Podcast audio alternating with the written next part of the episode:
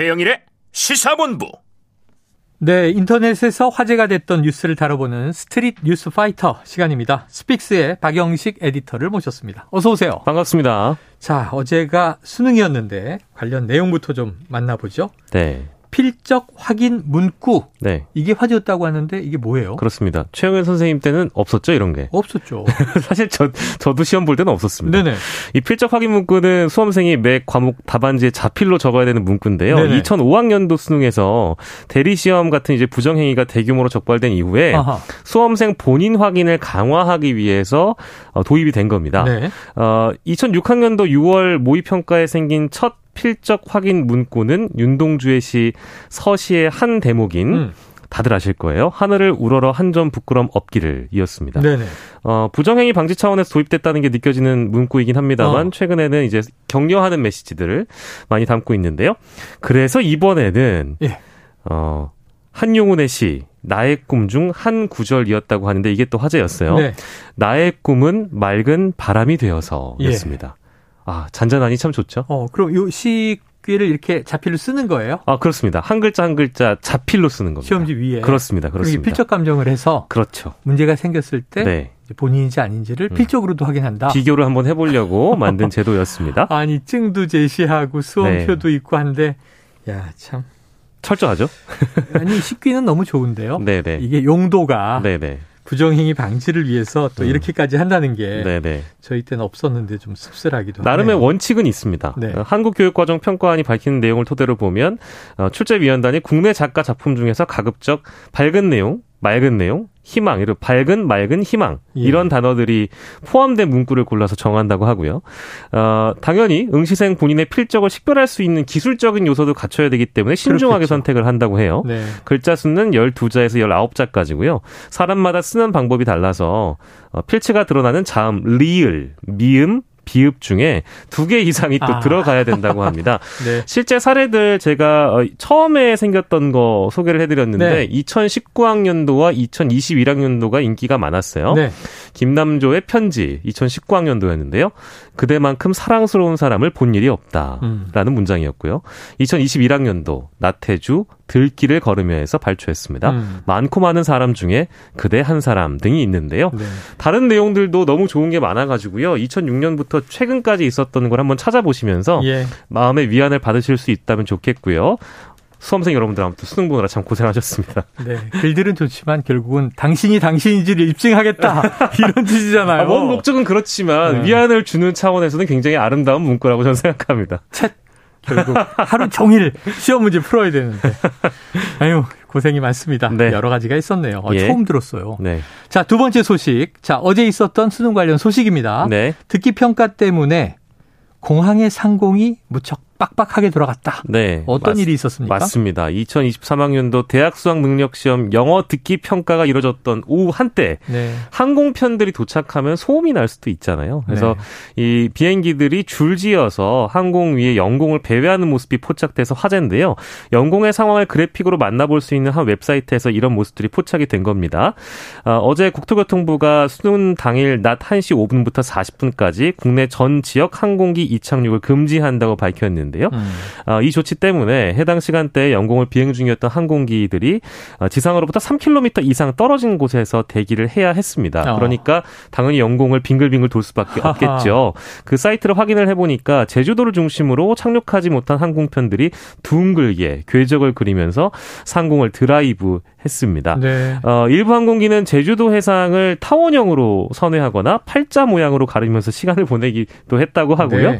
어, 수능 영어 듣기 평가 시간이 당연히 종료되니까 상공에 머물던 항공편들은 마치 약속한 것처럼 제주 공항에 착륙을 했고요. 제주 공항에서 대기 중이던 항공편들은 당연히 어, 이륙하기 시작했다고 예. 하는데 어, 국토부에 따르면 국제선 18편, 국내선 59편, 총 77편의 운항 시간이 듣기 평가 앞뒤로 조정됐다고 하니까 수능 때문에 생긴 네. 이색적인 풍경일 수 있겠습니다. 이색적 풍경인데 이게 항공사 입장에서 생각해 보면요. 네. 항공기에 들어가는 항공료가 네. 굉장히 비싸 요. 어. 근데 이 지상에 대기하다 이륙한 항공기는 할 수 없지만 네. 35분 동안 네. 빙글빙글. 선내 비행을 했다. 네. 그럼 아마 또 상당한 기름을 네. 소비했으므로 아마 이제 비용이 많이 증가됐다. 네. 항공사들은 또 푸념을 하겠네요. 참아주세요. 사람들의 인생이 걸려 있습니다. 맞아요. 저도 듣기 평가했던 기억이 생생해요. 네. 아직도 그 문장이 떠오릅니다. 네. 자, 다음 소식 만나보죠. 어, 어제 전주의 한 대학교 익명 온라인 게시판 앱에 대학교 건물에 폭탄을 설치했다? 음. 야, 이게 허위 글이었고 예. 대학생이 올렸다고 하는데 음. 이 범행은 왜 저지른 거예요? 다른 학생의 갈등 때문에 네. 이런 범행을 저질렀다고 하니 황당한데요. 그러네요. 내용을 보면 지금 전북경찰청 사이버범죄수사대가 정보통신망 이용 촉진 및 정보 보호 등에 관한 법률 위반, 위계에 의한 공무집행 방해 등의 혐의로 음. 이 대학생 A 씨를 붙잡아 조사하고 있는데요. 네.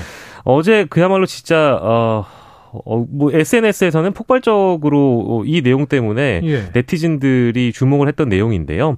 어, 오후 2시쯤이었습니다. 대학교 커뮤니티 앱 에브리타임 에타라고 알려져 있는데요. 네. 오후에 걸쳐서 대학교 건물에 폭탄을 설치했다. 다섯 이런 번이나. 네네 허위 게시물을 게시한 혐의를 A 씨는 받고 있고요. 음.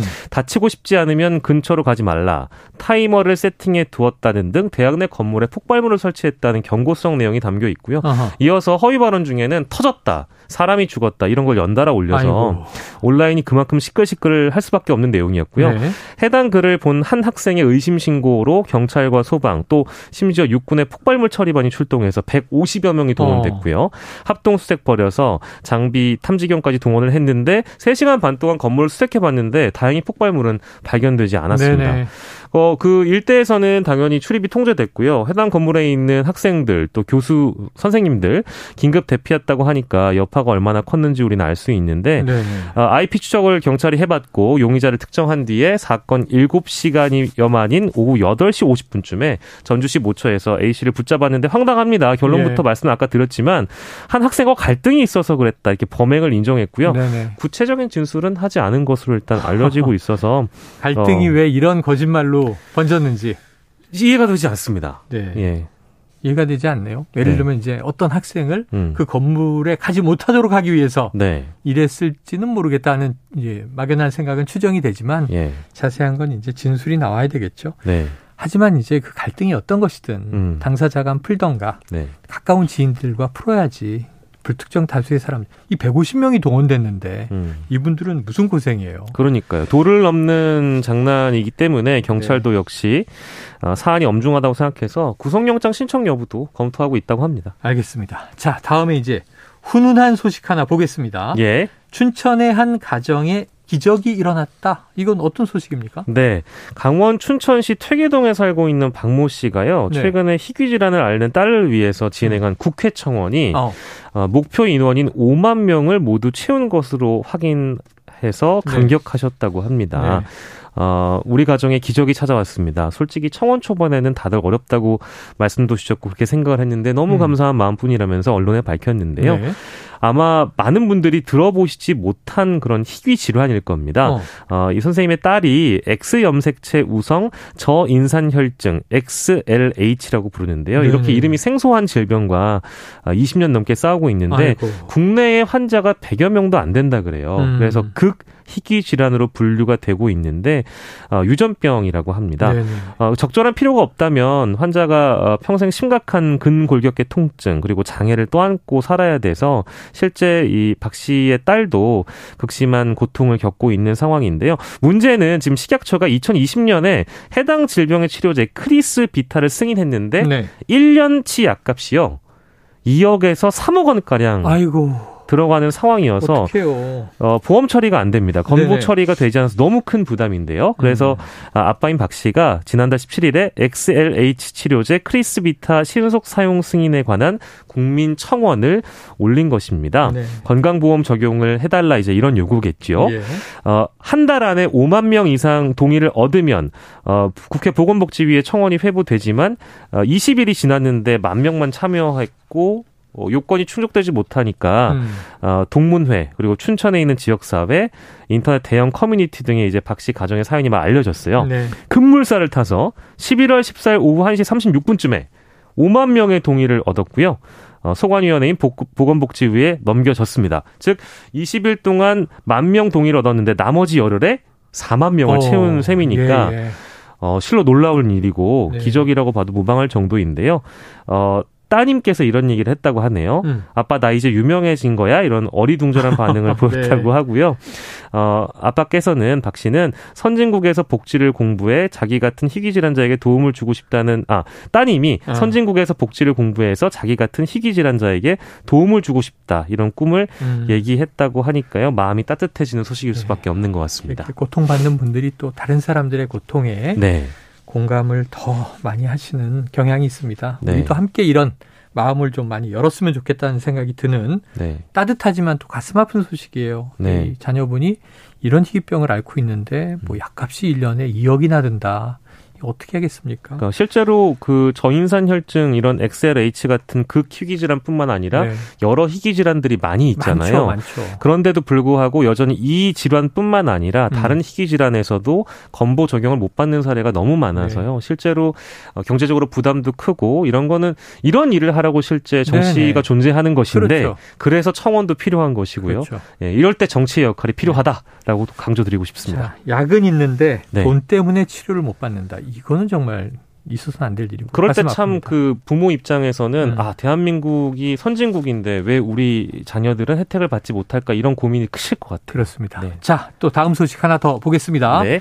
자 클림트 유명한 화가죠 오스트리아의 예. 화가인데 클림트 작품에 검은 액체가 야, 이게 기후 활동가들의 명화 테러라고요? 네, 명화 테러인데요. 예. 오스트리아에서 벌어졌습니다. 아이고.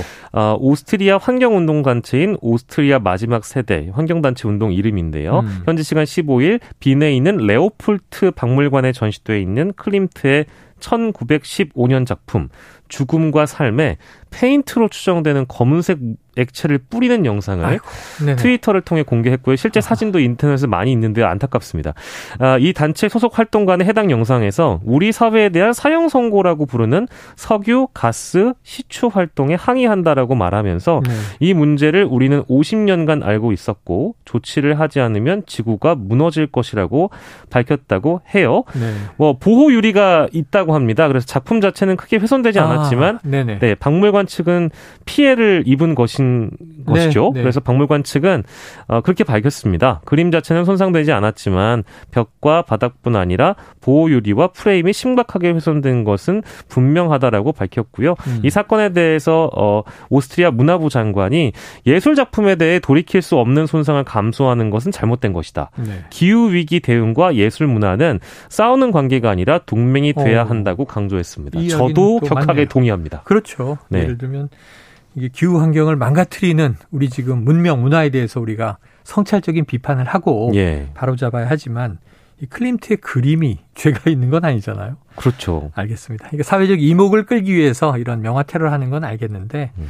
뭔가 좀 이게 예술과 음. 문화 음. 그리고 이런 환경 운동은 동맹 관계여야 한다. 네. 울림이 좀 있네요. 네. 이럴 때마다 어떤 시위 이런 문화도 참 좋은 것인데 네. 어쨌든 민주주의 사회에서 당연한 것인데요. 여기서 과격한 것은 어느 정도의 선을 우리가 생각해 볼 수 있는지 그 예. 대목을 또 엿볼 수 있는 기사였습니다. 그 기준은 대중이 공감할 수 있느냐의 문제인 것 그렇습니다. 같아요. 저항을 하는데 네. 대중이 공감하면 의미 있는 거고 아니면 과한 거겠죠. 예. 자, 지금까지 스픽스의 박영식 에디터였습니다. 오늘 말씀 고맙습니다. 감사합니다.